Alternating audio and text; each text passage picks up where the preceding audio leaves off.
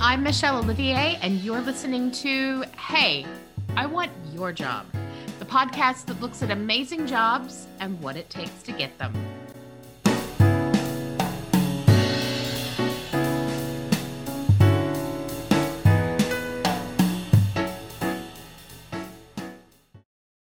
Hey, everybody, welcome to Hey, I Want Your Job. And today I have one of my favorite people that I have gotten to meet professionally, Megan Couch. She's amazing. Um, I don't have her job, but we have had eerily similar jobs in the past. Um, so, Megan, what is your job title? My title is Chief Experience Officer. Doesn't that sound fancy? Sounds dirty, really. Thank you. What kind of experience? Like, one of my business partners, anytime she can do write something for us that makes it sound like we might be in the sex trade, she like that's her go-to. I feel like chief experience officer is exactly the kind of thing that she would come up with. That says a lot about me. I think it's really a cover up, and you're right. I mean, what if I just said that? Let's leave it there. It's a completely different podcast. This is completely different. So different turn. Everything that I sent you, everything we talked about, complete cover up. right. You figured me so, so, as the chief experience officer, what do you do, Megan? Uh, so, I work for Integrity Staffing. We are a staffing and hiring firm.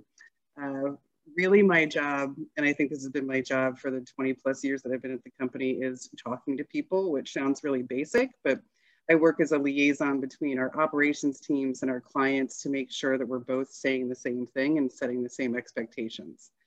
And so I am the one that usually calls in and checks in with clients over on top of what our you know sales and our operation teams are doing. And I get a lot of good, I would say good, bad, and different feedback, and then take it back to the team and see what we need to do to action on it. So, and a lot of times it's just a miscommunication. It could be something really simple, but it's really important to the client. So, of course, you're like, okay, so how's that going? And so that's client wise, and then very passionate about applicant and associate experience how we're actually getting to folks, what we're doing to make it easier. Everybody wants a job so quickly now. You know, what are we doing with tech to make sure that we're adapting to change? You know, because I said 20 plus years, so we remember paper applications and paper everything, and you know, the transition and everything. And now it's what's in your tech stack and what should you be utilizing and how quick can you get to folks and you know if you don't respond within five minutes then they're moving on to the next one so or you're That's, ghosting them. That's the other thing, right? You don't respond in five minutes and you're ghosting. Like, dude, just chill the hell out, man. I promise. Like, yeah, but people are also upset if you have a call center or if you have, if it's a bot, you know, depending on how well your bot does, they are upset about that. So, and then we've gotten very clear feedback, you know, from every end of the spectrum. Uh, and then our associates, while they're on assignment, working with clients to see what we can do just to make the assignment better, what are we looking at from a value proposition standpoint with those clients? You know are they offering flexible shifts? Are they doing different types of scheduling? You know what are their pay rates? What happens if they get hired on permanently? You know why would they want to? Uh, and so a lot of folks are like oh and i think this is a kind of dated adage really where it's like well people should just want to be hired permanently. And that's a very big generalization considering the different demographic of our workforce today and you know, there, are so many things that are these dated like shit that people say with regards to hiring and recruitment that all I can think every time I hear them is okay boomer. So things isn't everybody trying to get hired on permanently? No. No. Maybe not. Maybe they have a lifestyle that says something else. Okay boomer. My other favorites in that camp are well, they obviously don't want this job badly enough if they're not willing to do ridiculous yeah. expectation. Or well they need to demonstrate to me that they're really committed to this job. Or um i feel like they're just in it for the paycheck. Yeah okay boomer. Yes. that's exactly what they're yeah, in it for. you were exactly right. I think you're on a bunch of my client calls i think that's what's happening because that's exactly those are and i and i don't get me wrong i love every single client that we have and that's a true statement they're just in a different part of their journey and they but folks I, that we take these are folks that we don't might not have as a client where it's very if you have a really low hourly rate and you're still working on a production schedule that's really hard for people to make it there because they have kids or mm. transportation or real life. I mean, we're at a point now where no, they're not going to take it. And they're not going to see the results of it, right? Like they're, they're not going to see, and the wait and see method, there's a difference between beta testing something and then just waiting to see. Yeah. And waiting to see lacks complete action. And I, I think everyone knows they're like, you know, hope isn't a strategy, but we'll try. You well, know? I get really frustrated with clients here because I'm in Texas. So, you know, I'm surrounded by crazy people who are of the extreme conservative end. Um, and so one of the particular flavors of bullshit I get a lot is why should I increase my rates? Because there's all these people who are unemployed and claiming the benefits, blah, blah, blah, blah. And I'm like, bitch, please. Because their life is more complicated than that. Because you are not paying a livable wage. A livable wage in this area is this. And so, no, they're not going to come and flock to your shit because they cannot live on your money they are better off. Like you are paying so little. And especially when you do things like you have to work eight to five. Because why? Because why? Because you always have? Welcome to 2021. Like that's not a thing. There's no stone tablet. No. I mean, yeah, it's not written. I was going to say in Stonehenge, but I was like, oh my God, what's another historical tablet other than Jesus and Michelle, help me. I'm sure. Commandments with the tablets, woman like I can't think of it. Literally, I went from Stonehenge, Jesus with his hands out. I was like, it's there, it's there. Why can't you see it? These things. There were other stones. Stone. Anyway, I would be the worst at password. We're not partners. yeah. So uh yeah, here's the thing in current date and time, like let's bring everybody up to speed. So, considering stimulus packages forecasted Q4 unemployment of 4.2%. And if you think about where we were last year, where it's like, okay, like there's people that are furloughed, but really people didn't want to come back to work, one, in person because they were nervous about their health. Completely valid, totally understand. Hybrid learning. Mm-hmm. Yes, it's a real thing. Adverse impact on women. That sucked that was shit, you know what I mean? So all of a sudden people are being teachers and they're doing like at the same time. Absolutely. I'm not taking away from teachers, but just having to, to watch depending on the age. And so they can't get back into the workforce. I'm not saying anything negative about the stimulus. It's just a factual basis now that if you're in a position that's say sub $20 an hour, you're in competition hiring for the government between yeah. stimulus check or tax returns, you know, the additional, the, the child care credit, there are states that are above $20 now just with that. And people think it's what you said. Well, if they really wanted to work, they would. Well, let's be factual. Some of them really can't. Some of them cannot do that. And if somebody said to me, hey, come in and work this forced shift to a degree, where you're like, okay, I have to be there at 6.30 in the morning and I'm not gonna be able to leave till five, but oh, I get these other three days off. Why? I'm going to miss breakfast. I'm going to miss any any school that they might be going to, even if it's two days a week. You know, and by the time you're done, you might get in home for time for dinner, but then what? And then you wake up and do it all over again. So there is a premium for that.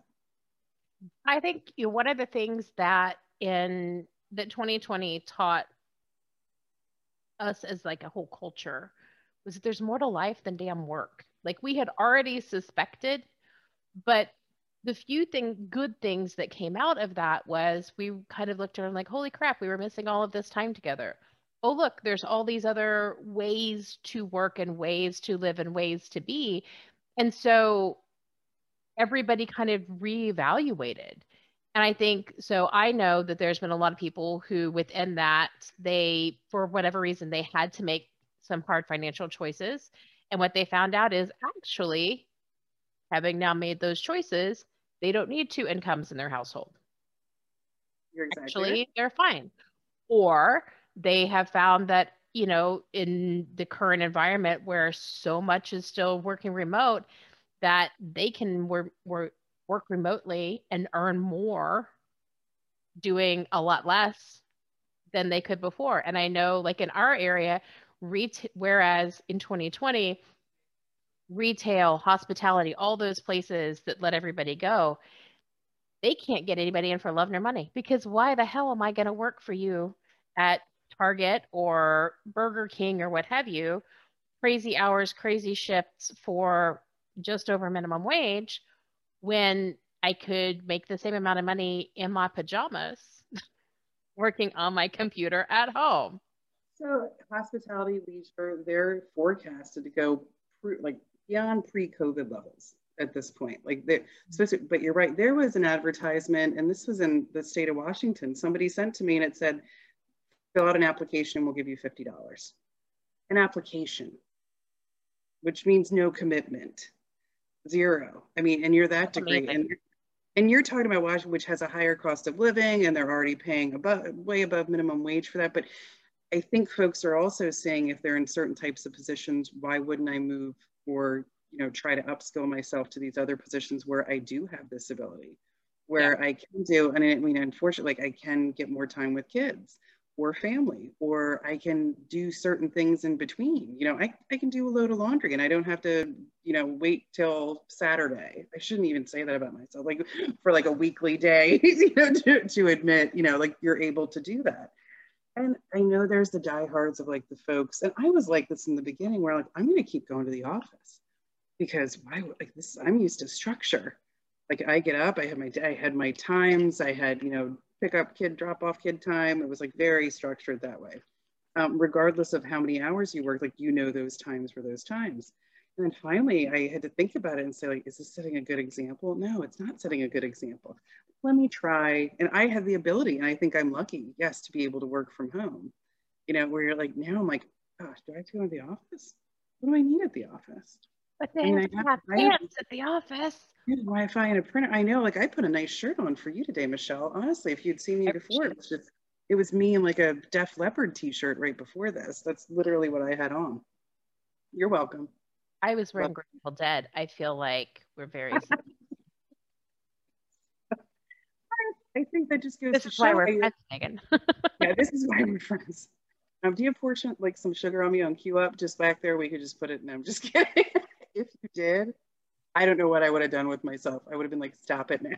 but it's uh that's going back to my real job as chief experience officer. If you mm, different kind of experience you're offering. Yeah.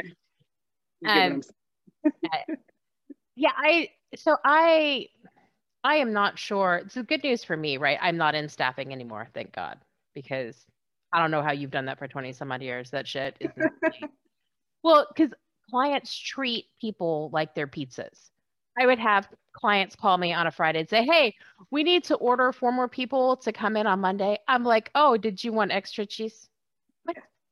That's not a That's thing. a lot of the conversation that I have. And we have, and I'm lucky enough, and you know, it's not me just being politically correct. I, I have a lot of clients that completely get it now, but they've been on the journey with us where it's mm-hmm. like they've they've taken it, they've taken the feedback, maybe not at first, maybe not year one, it might be year 10 or 15 with us, but like I think we've proven out the fact, like, okay, because you always start with, well, you know, how would you want to be treated? How would you want to do this? It's not, nobody's of a lesser class just because of X, you know, yeah. or the temporary workforce treated the same as the permanent workforce. And you, you would remember this 20 years ago, depending on the job, no, not necessarily the, the case. And now you're like, well, how, how much do you want to, one, retain people? This is really up to you. You know what I mean? Like we can talk about our hiring practices. I know we can get people in a very speedy way. I know what our tech is. I know what we do for our associates and that's important where it's like, okay, they get they get realistic, good, affordable benefits after the first day like they can do that and they're not the ones just so we can advertise it like they're real ones that people actually take like because we were like why isn't anybody participating? probably 10 years ago you know and we're like oh right you know so they're more affordable. They can be part of 401k like they have choices. Next step education like those like in good ones where it's not like you can be great at excel. It's you could literally like tell me what you want to do you want to be a forklift driver? Do you want to be a cherry picker? Do you want to be a team lead? Do you want to be a supervisor manager like I think realistic to what they're thinking. So I feel like we've done a really good job of doing that. But then it's almost like where it's the handoff and you're like, okay, mm-hmm. so what are you guys, what, what are you going to show? Like, who do you want to be? And a lot of times, and I want to say this for clients that we don't work with anymore, are the ones that you're talking about, where it's like, okay, it's not, we're not a faucet. You don't you can't Yeah. turn on and off where and i get it. I think the old school thought process for temporary staffing is like well that's the reason that i call you. I mm-hmm. should be able but if there's a different type of methodology like if you want screened qualified quality people that doesn't happen overnight. And especially nowadays the word of like do you have a pool of people? Yeah we have a lot of people in our talent community but there aren't they're not sitting there waiting for us to call because they're going to go to where the job is. Right? Because they they wouldn't be in our talent community if if we did that. Yeah. No. I I totally I and I think you know going with that, there's I heard so many times from clients, well, it's a crowded market, and if you can't do that, I'm sure one of your competitors would be happy to deliver. And my response was probably not. Like you're gonna call them on a Friday afternoon and want somebody 8 a.m. Monday morning. They might kill themselves the first time, but also you still look like a jerk. Like, what is the the quality of person that you think is hanging around on a Friday and with nothing to do on Monday, with no plan? with nothing Do you, do you think that's my top talent that I've got just sat there in case you made this phone call? No, it is not. so uh, I'm gonna do my best, but I can't promise you I'm gonna have the 10 people you randomly decided that you needed today. But unless it's a longer term client that's like you know that that's a pattern or but you can work with that but then it becomes not a surprise. Yeah. right? If you're like you're shipping out on saturdays and sunday you're going to call because you've had attrition for the week and something like like i can pattern that out with you for you either way. But it's usually the folks that have a very low value proposition to offer Mhm. because they've had some attrition. And i fully well know that we're probably not the first fifth or 10th agency you know and we, we hear that a lot of course. It's like well if you can't do it then somebody else can. But if it's really something that's not we know that we're not going to perform because it's just almost set up for failure. And if we don't think that the applicant or associate is going to get treated right I, we don't have any problem turning it down. That's the other Yeah. part. Because it just it, our teams would literally be like what are you What are you what do you doing? mean Yeah. like, what, like you, you've had that conversation a hundred times. Well, I need you to work. You know, it's almost like off the. You know, I need you to do those TPS reports. I need you to come in on Saturday. That's That'd what I need.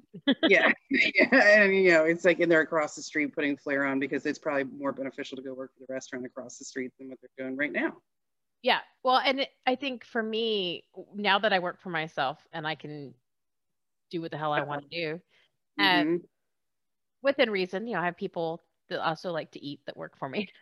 Um, but like There's other people that within that, I think there's nothing more empowering when you've, especially when you've been in something like recruitment where you have to put up with so much bullshit from people than firing a client. My favorite thing to do.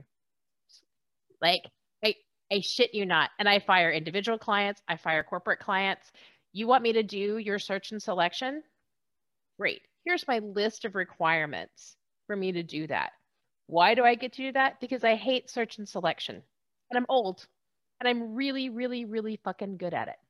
But I'm not going to do it for a jerk because I think as a recruiter, it feels awful putting somebody into a position where you know they're not going to be treated well, where you Yep. can't, like, where you wouldn't be proud to send your own kid. And so I'm not going to do it because I work for myself and I get to make that call. And so the things that I need to make sure of that are great, uh, are, you know, pretty lengthy list. Let's just say I'm not going to be your competition anytime soon, Megan. Uh, But I think beyond that, I do think there's something really empowering turning around to a client and being like, "Hmm, we're going to pass on your business. Thanks for thinking of us. Have a good one. I will tell you, if it gets to that point, we have probably tried everywhere. It's like, what's the solution? What's the opportunity? It's and we'll be very honest and appropriate with feedback, but it's if you pay a really low pay rate, you know what I mean? Like, tell me what you've already experienced because you already know what's going to happen if we do that again. Mhm. You know what I mean? Just it's it's not a managing your middle funnel. It's nobody's coming into the top, right? So, okay, what's then why would they want to get hired? Do they get a five dollar increase if they get hired permanently? But it, a lot of folks have a, a legacy workforce that might have been there for a while, so they point to that and say, well, these folks are doing it, so why wouldn't new folks want to do it? But the dynamics and the demographics has changed so much. You know, you talk about millennials you know, and they're like, what are their, you know, the questions that we get, like, what are their social causes that they support? And you're like, hmm, okay, well, they donate to the local food bank. Do they do this? And like, they want something to hold on to. Yeah. You know what I mean? And, and they're not going to be necessarily a lifer. It's not the same thing anymore. And is there certain folks that definitely just want a temp job? A thousand percent. People are like, why? And I'm like, originally it was for flexibility, which somehow came the full 360 where they're not as flexible anymore. So we have a lot of conversations about and they're like, no, we can't get this done or we can't get this done. But then you break it out and you're like, well, why can't we do this? You know, and they're, nah, it's just not going to work. Usually by the time we get there, I'm like, nothing's like, I know that I've proposed probably 20 different things and nothing's going to work. I'm like, okay, well then, yeah, I don't, I don't think that we can work it together then. And how stupid are we? Like to get to the point if we want to do that and turn down business, which is how we make money. you know, so like at that point, I'm like, I, I just. Yeah. But there's also it becomes the point where it's bad business, right? Where like you're going to spend a bunch of wheels and spend a bunch of time and energy trying to make something happen that's not going to come to fruition, and yeah. you're like like what impact is it going to have on your team and where where are you placing the associates and if you can't wake up in the morning and look yourself in the mirror and say like no that's good then you i mean then, then you know yeah you absolutely know, but usually few and far between but I think the upcoming year will be very interesting with that. So it is a crowded marketplace, right? Like everybody, it it's so easy to do recruitment now because oh, I hear that all the goddamn time. That you know, you all you need is a, a LinkedIn account and you can just you can just find them. They just basically come to your house, show up, and they're like, all you need is a Gmail, LinkedIn account, and that's it. That's you know I mean? Easy. Um, so it is a incredi- incredibly crowded market. How how do you differentiate? How do you stand out in yeah. a crowded marketplace, especially for something I struggle a little bit because there's not like a two second answer for why we're better. I'm not cheaper. Not I'm not like easy to work with at all times for all people. I am not everyone's cup of tea, Megan. Um, but no. so there's a whole list of reasons why not to hire me as well. And I am perfectly familiar with that. And I can tell you reasons why you should, but I have to have a conversation with you. Like it's not going to be a tagline on a Google ad. I don't so, have a motto or a logo. You know what I mean? Like we yeah, yeah, yeah. like, oh, okay. Yeah. So how do you how do you help your organization stand out? What do you do to cut through the white noise of the market? Uh, I have a couple of different answers for that. So people want a job now and they want it as fast as they possibly can, right? And it's like we said, like if you don't respond in five minutes, if you don't do this, people literally are looking at jobs to some degree, almost because we're used to immediate gratification. Like you get your Amazon package, you know what I mean? You get your food delivered, you get Grubhub. It's almost like they want it delivered back to them. And mm-hmm. a lot of places do that. And so I'm like, how quickly can we get to folks with the most information that we can? So I think the speed of our tech has really helped us one kind of engage. But then it's what do you really do with the folks once you have a captured audience, even if you don't have jobs? What are you offering to them?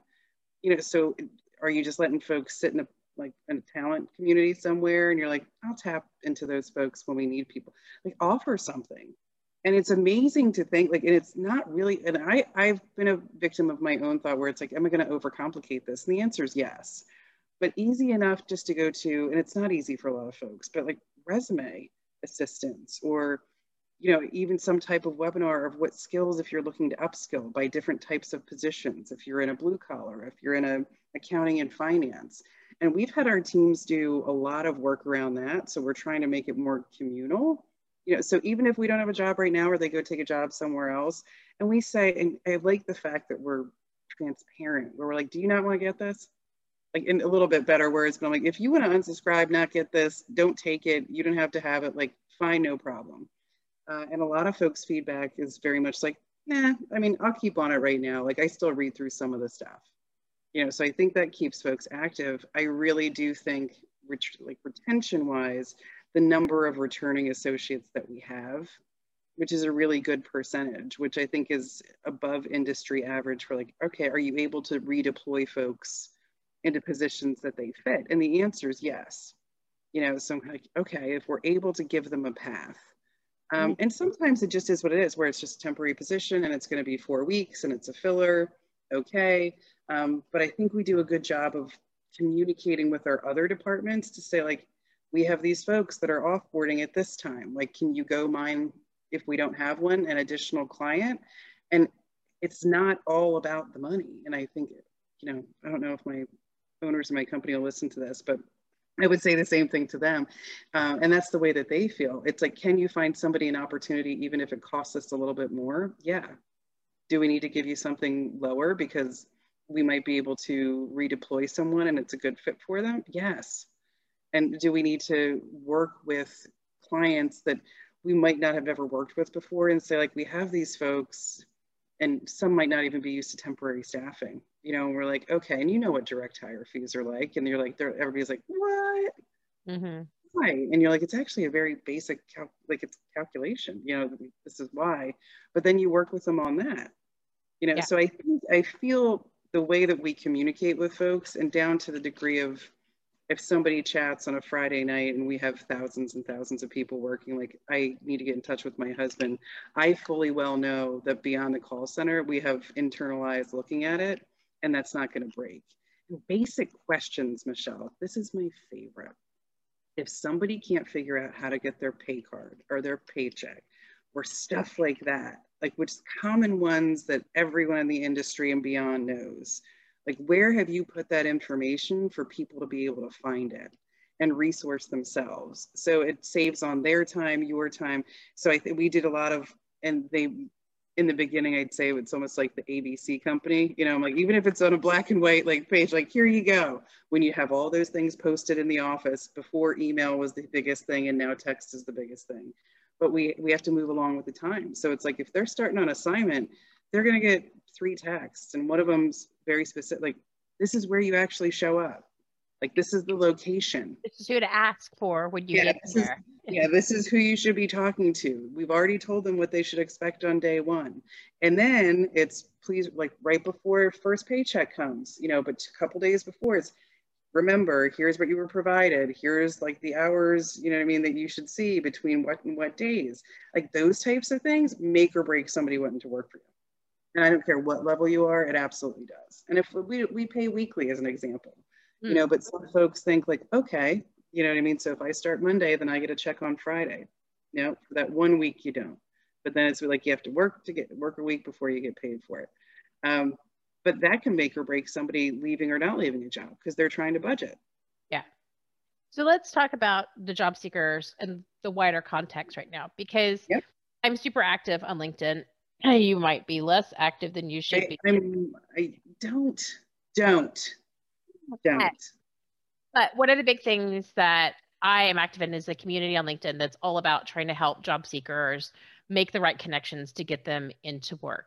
Um, and I have my strong opinions on the answers to the question I'm about to ask you. But when you hear about people who, in this current economy, with how much everything is heating up and we have some people with agencies are like i don't have enough talent. And then other people are like i've been out of work for 14 months and i can't get a job. Where do you think that disconnect is? What are they doing wrong as job seekers? What is it that's where are they wasting their time and spending their wheels and not lining up with where the economy is? I think it's the question of, or do you have to stay in your field? Unless you're in a very specific trained, you know, like I'm, I'm not going to necessarily say like an accountant, you know, per se. An attorney, then like. Yeah, yeah, yeah, thank you. You know, um, I was going with the A's, but again, it's like Stonehenge. I was like, where am I? All right, I'm smart some days, but unless you're in a very specific field, is there something else, maybe even still within that field, but not that position that you could pivot to or fancy pivot, move to, change to? Like, just ex- expand your horizon a little bit. And I'm not saying downsize or kind of degrade of where you think that you should be. But like what we see people is applying to everything within, you know, I'll go with accountant again. So they apply for all the finance jobs, you know, where you're like, okay, you can't apply to everything, tailor it a little bit more. And people still want to hear why you want this specific position, you know. So yes, you, you're going to have to probably do a little bit more work, but you don't have to forego selectivity to try and like spend a little bit more time on what you think you actually think you might want to do. And really think about it because a lot of people I know at this point thought I've been doing this job for 10 years pandemic hit and they're like do I like this job? Do I want this job? Well I'm stuck because I can only get a job because the only experience I have is in this. There are a lot of firms clients companies that are looking for people that have fresh eyes that move them into operation roles, as an example, you know, or into even HR roles, where before old school HR, you had to have, you know, your PHR, you had to have this, you had all, all these initials behind you, but they're like, I want people that I know are smart, that are used to working, that have shown that, but that I can give a project to or give something to. So I think for folks that are looking, and I think they're thinking too, like, oh, everything's essential. Like everything out there is not for me because it's an essential business. And I don't want an hourly role or I don't want, you know, X, Y, I'm used to salary. Um, there's some huge hourly roles. That's just a matter of how you get it. You know what I mean? I it's not understand that. So I have been involved in, I think, three or four DOL investigations for misclassification of uh, exempt employees. Mm-hmm. I remain mystified. It's just not fucking rocket science, right? Like the cutoff, like I understand that it's called an administrative exemption. That does not mean that they are an administrator. Like you, you do have to read all of the words, right? And. I just like I don't, I don't get it. But I do know from having been through that that there are people who they feel very strongly that like being an exempt employee is like a, a pride thing. I'm like, feel because yes, why? Exactly. Like, why is it a pride thing that you stop being paid correctly? Like, I don't understand. The idea is supposed to be that unless you are actually driving this ship, you get paid when you work. I I don't. you know that it's just an antiquated thought process. It is. I mean, if it makes folks feel better, think about it as consulting. Mm-hmm. Like you mm-hmm. should like we're charging an hourly fee for what you're doing. Uh, but that's what I where I think folks and it. I would include myself in this if you had said the same thing, like an hourly role. Well, I wonder what kind that could be. But then I see the offerings out there, and I'm like, they're offering remote work Yep. They're all, you know what I mean? And people do have to take into account, let's be honest, like you don't have the travel anymore, you don't have the commute. You know, there's certain things that you're saving on.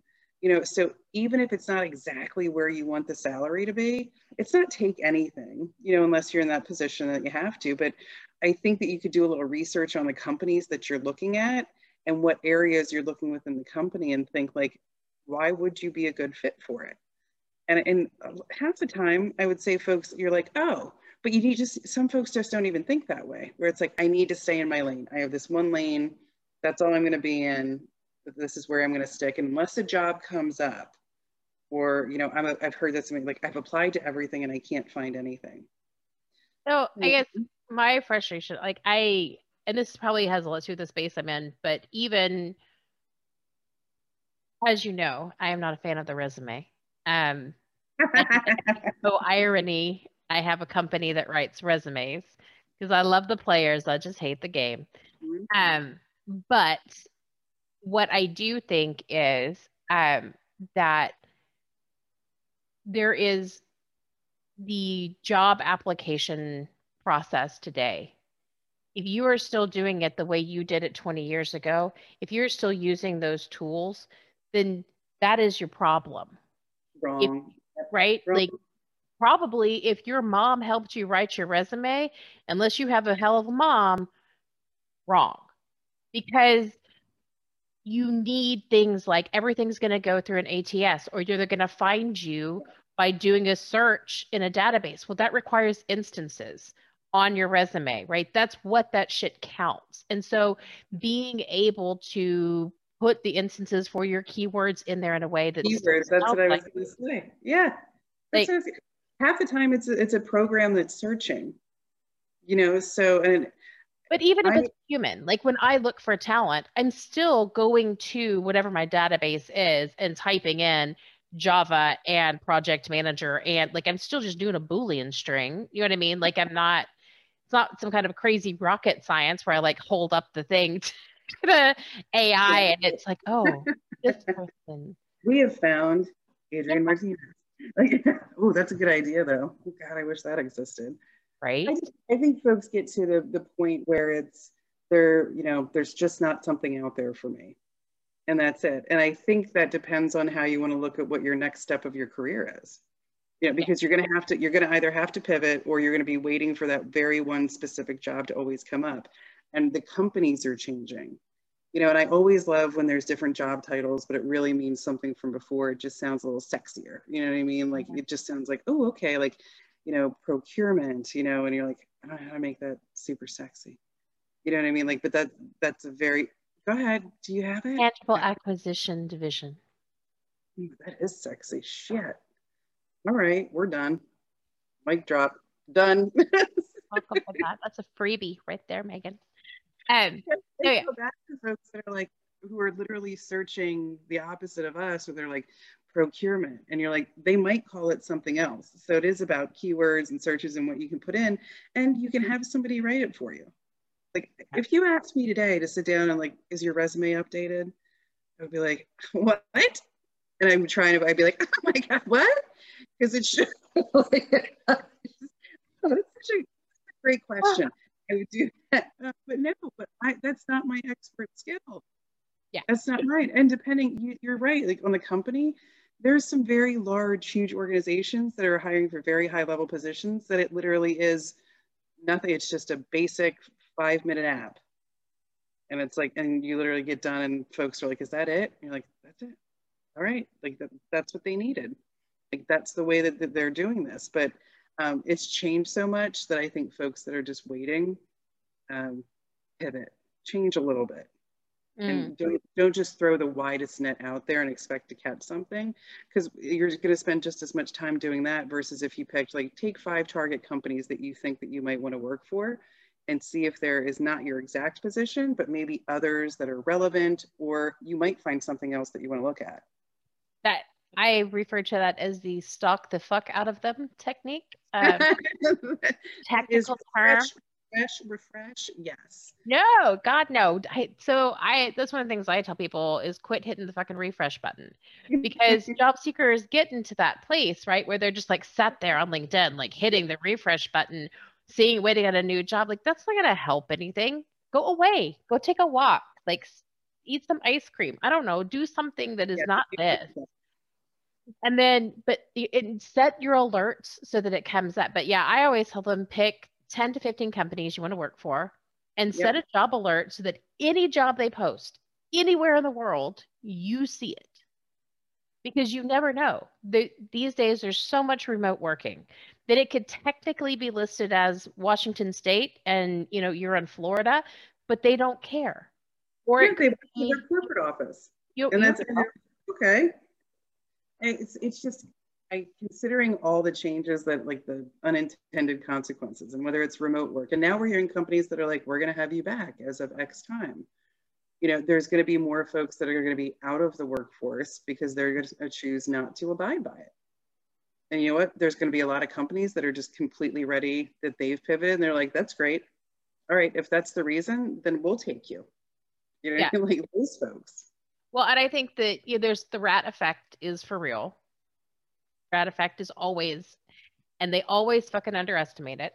There's a thousand ways to calculate the rat effect, right? And yet, every goddamn time, every time, companies fail to do it and so, like, I, uh, I have a client that I was working with on outplacement. They wanted to lose, I think it was, they needed to shave 30 people off. Well, they forgot about the rat effect. And so now they've lost 45 and they lost ones that they didn't want to lose because they handled the other ones. I'm like, dude, I, I don't know. I don't know how to talk to you about this. like well documented thing. Like, and also there's something to be said. Like, if there's the folks that you want to remain, like that's who you're type. Like, who's having that conversation? Don't and let them be a rat. Go talk to them. Yeah, and on top of it, what are you doing to incentivize them to stay? because they're talking to half of the 30 people that left saying, they're like, oh, I got a job here and it has such and such and such and such. You know what I mean? And, and good for them. Um, but they're usually, yeah, you're right. There's not a lot of planning that usually goes into it. But it's like you know, all they feel is a sinking ship.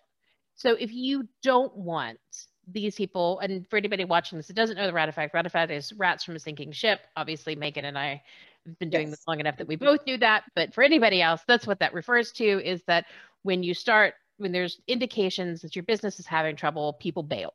And so if you don't want, if there are specific people you don't want to do that, you have to go and explain to them that the ship is not sinking. Like you have to, yeah. you know, build those relationships. And yet companies don't do that. And I think that particularly with 2020, like they just completely, they're like, ah, there's nowhere for them to go anyway. We'll be fine. And you're just, that's just not how this works, guys. Like we get it. Everybody kind of turned off the economy for a year, but then they turned it back on. And so it's just as competitive, if not more, than it was then. You have yesterday, you know, Biden, because I'm also in the gigantic state of Delaware, right? So it's it, just literally the second smallest state. so it's ginormous. But of course, he's from here, but, you know, raising federal you know contractor wage to $15 yeah. like and i don't know how many more flags like how he could be more telling you know there's all these conversations and you're like and everybody thinks like oh okay $15 but realize what it is in your state now well it varies but less than 10 for a lot of states you know what i mean we're not a, i mean i'm in texas you want to talk about less than 10 we have no state minimum wage we just have federal I was, yeah i was being kind yeah. Being nice.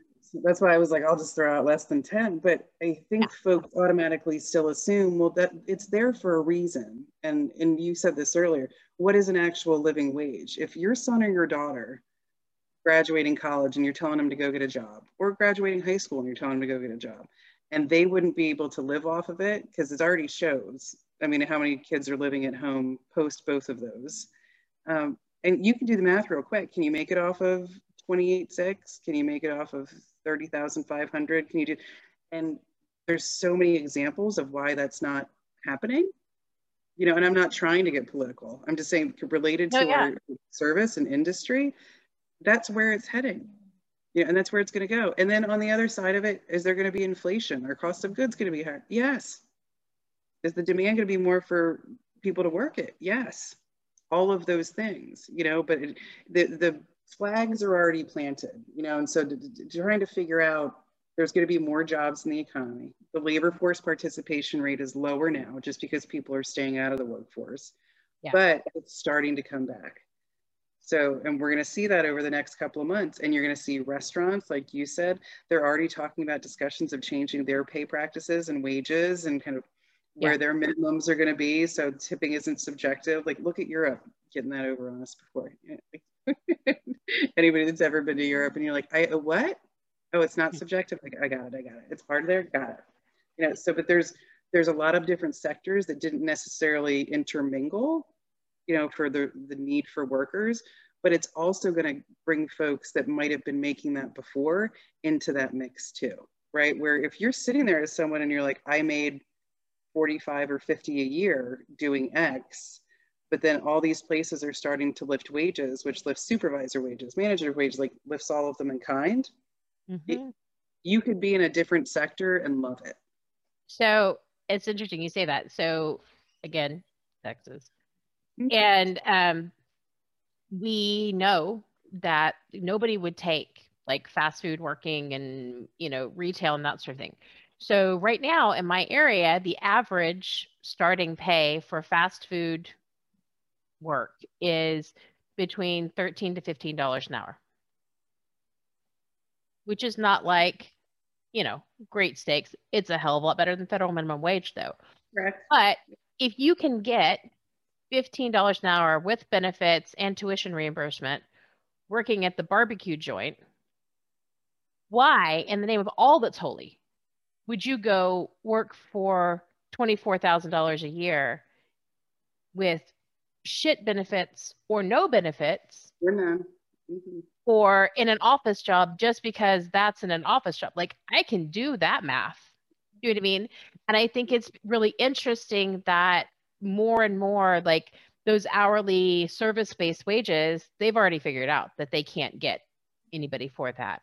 And now it's the knock on effect to the office. So, like, again, you have somebody who's like, I've been an office manager and I make 35. Well, wait a minute. My kid makes more than me.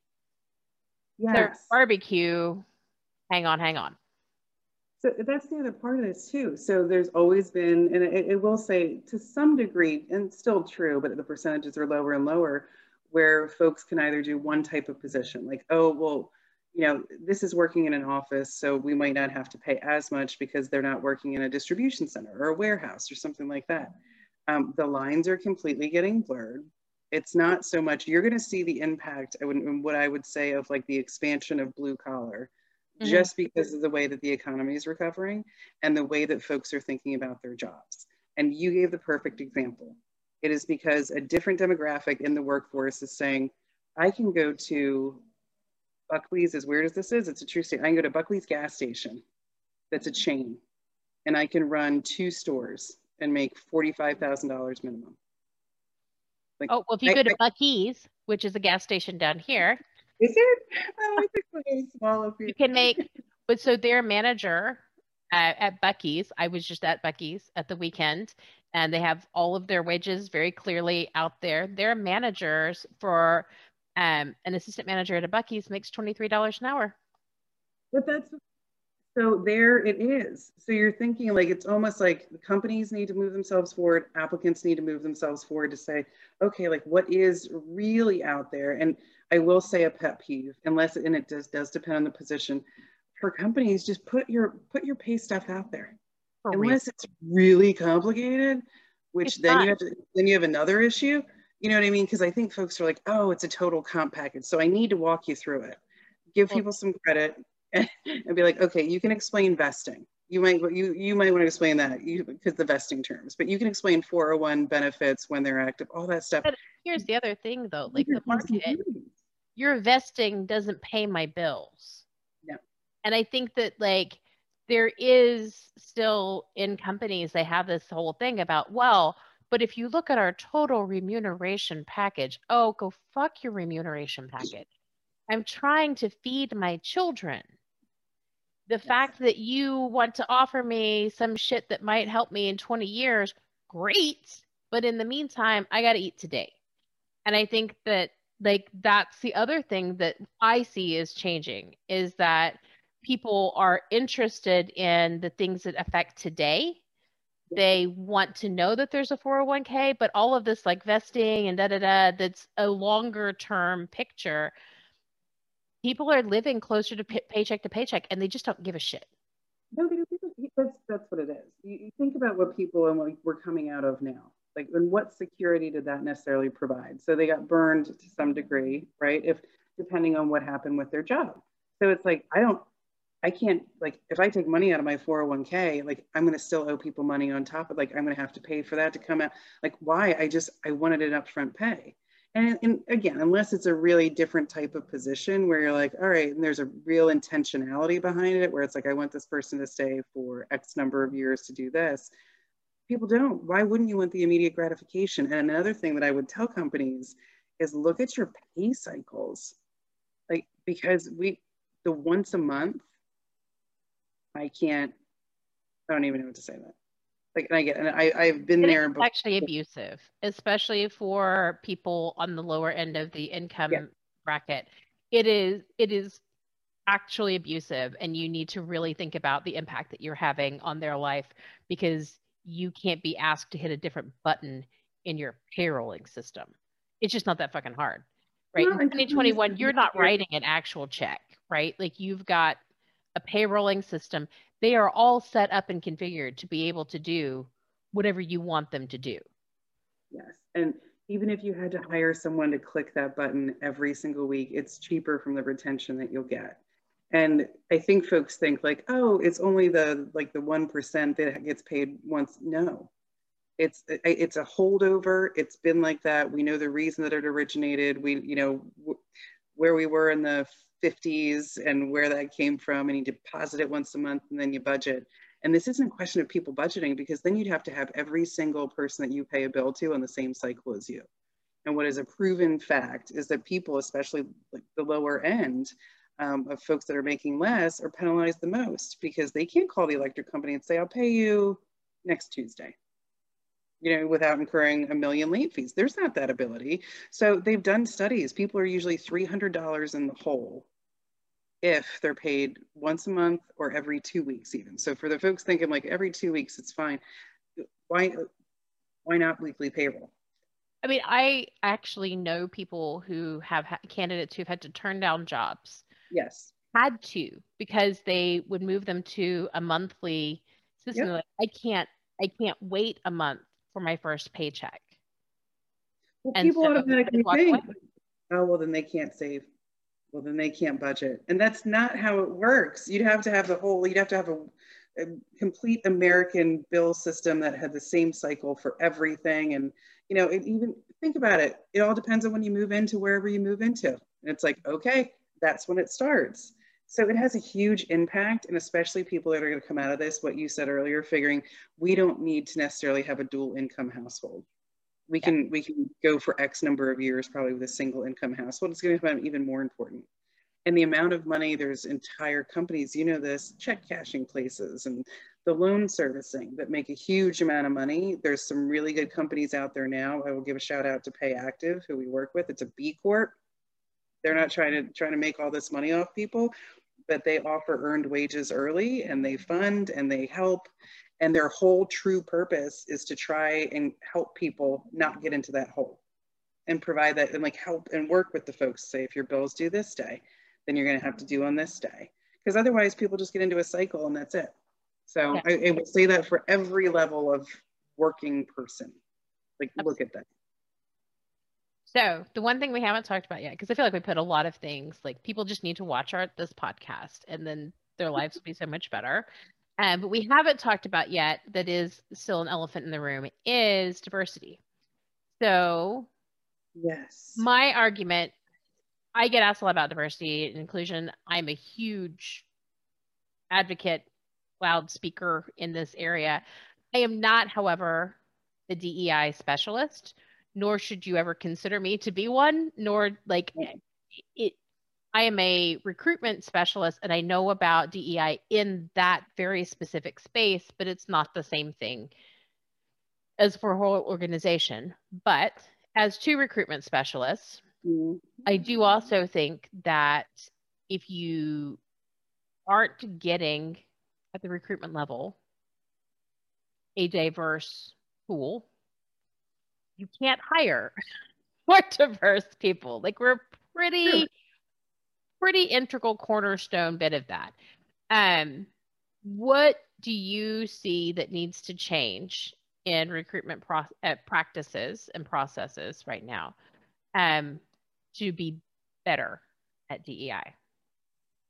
Yeah, I think, and if you haven't noticed, I'm like, I have 14 answers for this. So let me try and get down to the, the, the like best couple that I can think of right now. Um, one, I think everybody likes to say DEI, but a lot of people are in the same boat where it's like, I like DEI, I love it. What exactly do I need to do for DEI? And so diversity, equity, and inclusion for those, because everybody's like, some people might be like, what's the E stand for?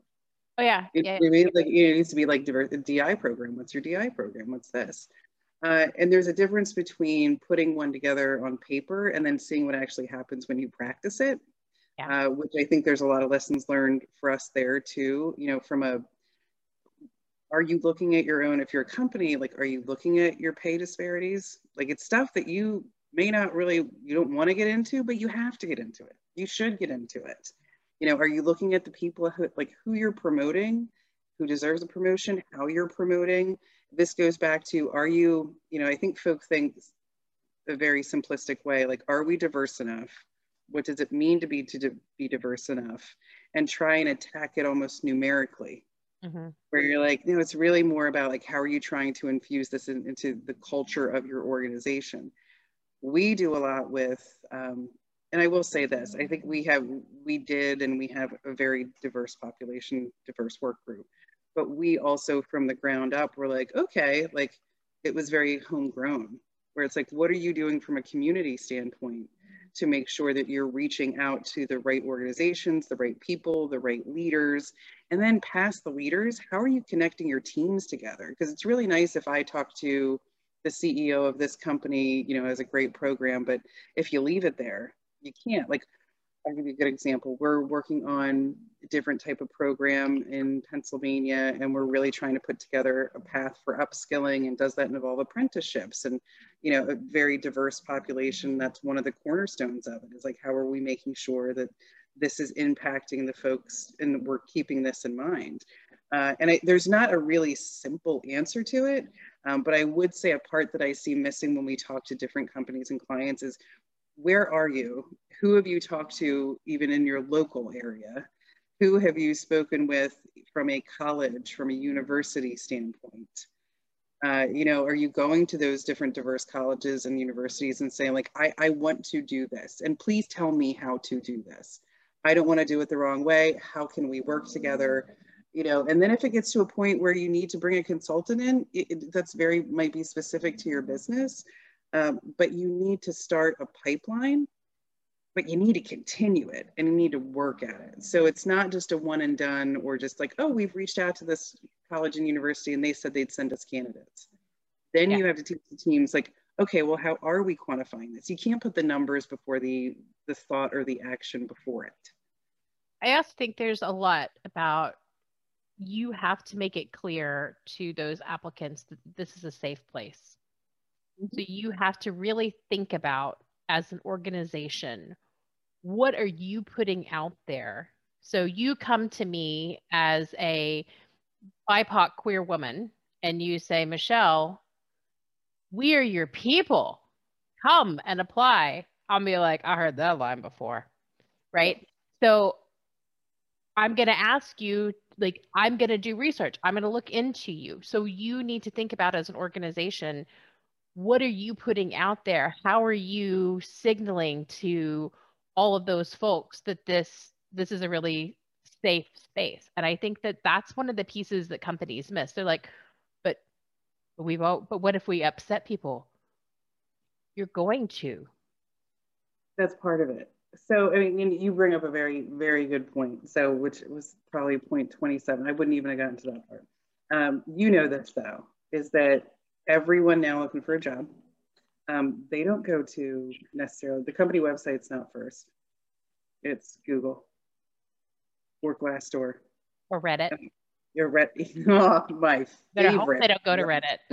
oh, stop Reddit. If I mean anybody that hasn't, please or just LinkedIn. Yeah, like or LinkedIn. Like block off your day if you're on Reddit, just maybe for four hours and read those subreddits, and you're like. Oh they can work anywhere. Like it'll they'll terrify you for any company ever. Absolutely. Yeah, yeah, yeah. But reviews are a real thing. Like and very much would you go to a restaurant that had 3.2 stars? Not if you're next to a restaurant that has 4.5. And people read them. So if you don't have, and I said this earlier, the the demographics that we're, you know, just factually dealing with social change, social justice, which is the right way to go, like they are of a huge importance. So if you're not even picking up to that to the degree where you think that's not ours to address, welcome. Yes, it is. Because mm-hmm. it's everyone's to address, but how are you addressing that within the workplace? Does somebody want to show up and think like, oh, I can already tell that I'm not going to be welcome in this environment? You might want to ask yourself what it is that includes people then. Uh, and it, this is a, a, good, and we have several companies that do this, different groups within the organizations that they're able to voice their opinion. They're able to, they take different turns of like by month. It might even be a newsletter. It might be a combined newsletter with other groups. It might be a barbecue. It might be a celebration, but they give them the freedom to do it. And then I think a lot of HR managers are probably thinking like, well, how do you, how do you do that? Like, how do you make that okay? You you make it okay. This is what's conducive and you give time. Yeah. And i think for me like one of the big things i tell my employers is like you know there's a thousand tiny things you do because i work with a lot of smaller companies. You work with giant companies. I work with tiny ones. For big companies all of that stuff you're talking about is great and, but then you have to you have to broadcast it. You have to celebrate it. Mm-hmm. and i think that that's like if I go to your LinkedIn page, so one of the companies I think does a really good job of this is Blizzard. Like they have a million little subgroups within their company for every kind of flavor of everything from like they have a dog lovers group, they have neurodivergent groups, everything yep. in between. And they celebrate the hell out of all of them. And they do it really publicly. They do it on their, their company website, but they also do it like on their LinkedIn pages and all of that. So for me as an applicant, I can go to their LinkedIn page and like their posts are check out our awesome, you know, trans community, had a barbecue last week, go trans, uh, that kind of thing. Yeah. It's so easy, it's free. That's great. For smaller companies, it's as simple as shit like if your CEO puts their pronouns on their LinkedIn profile, as simple as that list your list your pronouns. Our company, um, I famously my uh, LinkedIn profile is me wearing a Black Lives Matter mask.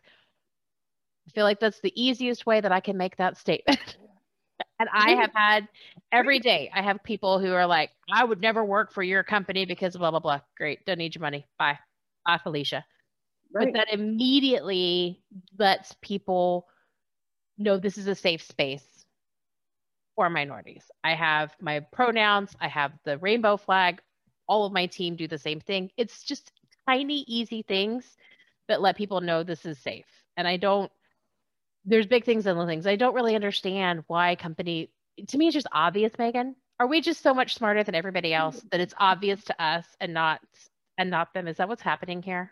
Well, you know what I think? I think we deal with a huge number of people and we have, whether it's past life, current life and so you just you see the change and we're, we were also in it for a reason so we have we're kind of like yeah like this to us it's like we see movement and you're like there's finally time for this movement where we've been yeah. waiting for it and waiting for it uh, where other folks may not have had that same exposure but of course like and i do i think that a guy that's been running a family business for 25 years you know might think like, well, why do I have to do that? Yeah, of course. Yeah, I'm sure that's what he's thinking, but it might just be somebody telling him like, this is why.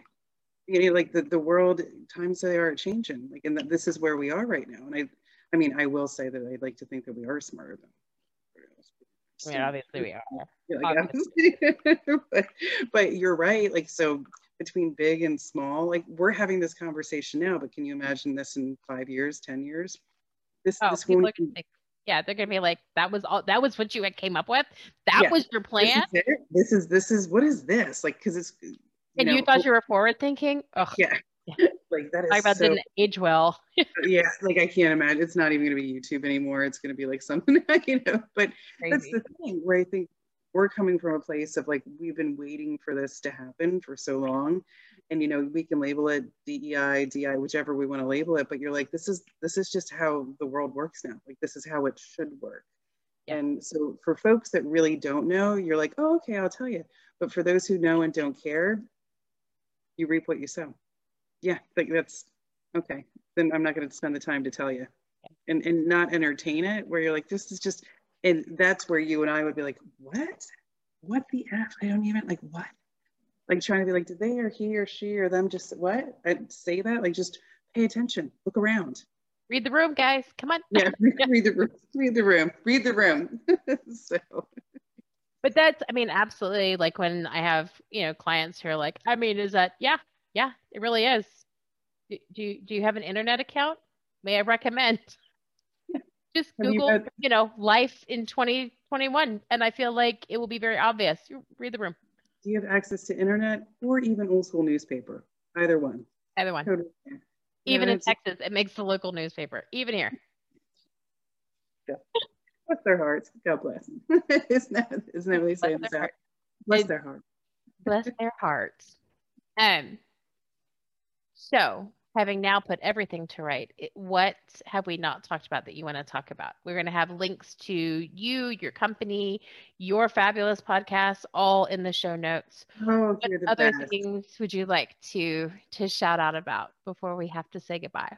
I was going to mention the podcast, but I don't have to do this shame. Like I guess it's shameless self promotion. But you were on it, which of course means that it's like up here Clearly, you know I mean? podcast. It's called HR Liftoff. You can listen to it wherever any, any wherever you listen to your podcasts, uh, and it's not just about HR. We just we came up with that title, and I'm like, it's not just about HR. There's a plethora of topics that you can listen to. Uh, and I would say we've covered so much. And I like I always kind of think at the end, like, what do we what do people leave with? Like, have I let them learn anything? And I think if you're an organization thinking about DEI and you haven't done anything, do it now, big or small. Uh, if you are looking for talent, look at what your value and your job propositions are and what you're actually going to offer folks in a beneficial way. You know and if even if you think it's the best ask somebody else. Ask the people that work for you. Uh, and that's one point that i forgot to mention. So we find out and change our program so much because we do so many associate surveys or they'll text us or they'll be like i'll give you an example i can't get to work because public transit doesn't run we've lobbied in areas to get public transit routes added like go the extra step like they're they will tell you I like I have zero doubt that they will tell you if something's wrong. They'll tell you three times. You know what I mean? Probably one right after the other, um, and take some action on it. But make sure to get feedback from your associates and your applicants. And if you can get in touch with them, the people that left, mm-hmm. uh, because I love this line, Michelle. I'm sure you do. I have no idea why they left. Yeah. Yes, you do. You probably have an idea, but like if you really want to find out, and if it's that important to you, offer them something to complete it.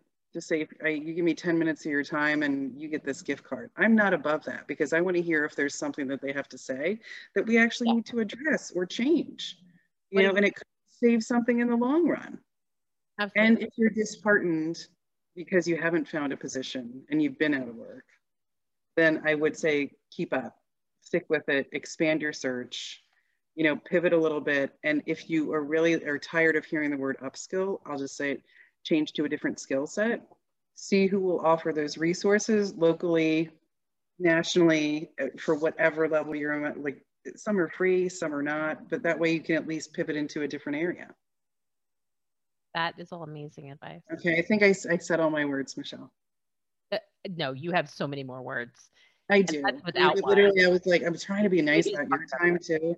Yeah. And I was like, oh my God, do you want to talk for the next two hours? Do, what are you doing? I mean, I'll go get a little martini. No, I would love but I have to go to work now. So that sucks, you know. I love you for having me on. Thank you. I did forget to ask you our big question. How do you answer when people ask you, Megan Couch, how much you make? Well, I think it depends on who's asking. The IRS? Yeah, like, yeah. so my favorite season's not tax season. Um, so it's, uh, I will say, usually I ask why, frankly. Okay. Yeah, it's just, it's why are you asking? And if you, it's somebody that's like, talk out, be open and transparent about your salaries.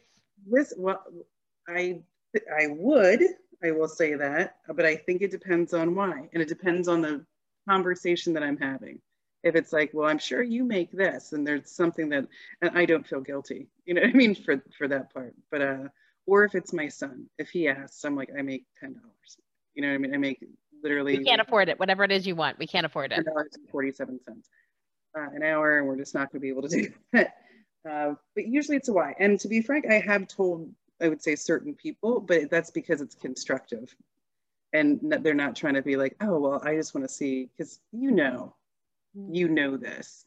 You know, if certain folks are asking, they're just, you're like, okay, because they want to go take, take yeah. it and be like, oh, well, look, you know, like here as a point where you're like, okay, but that's not necessary. I, I usually try and coach them to go a different way. Like, what, what do you need? What are you missing? Like, what is it that you're trying to prove? And I, I can guarantee you it's not asking somebody necessarily what their salary is. So that's my answer. Fair. I know thank you so much for this. This was a delight for me, and I was I hope it was a delight for everybody listening. It's a delight for me. I mean, even if it wasn't for everybody else, Michelle, we should just go on and do this. Screw them. We should just have a podcast all the time. That should be our new job. Michelle and Megan talk all the time. That's a great job.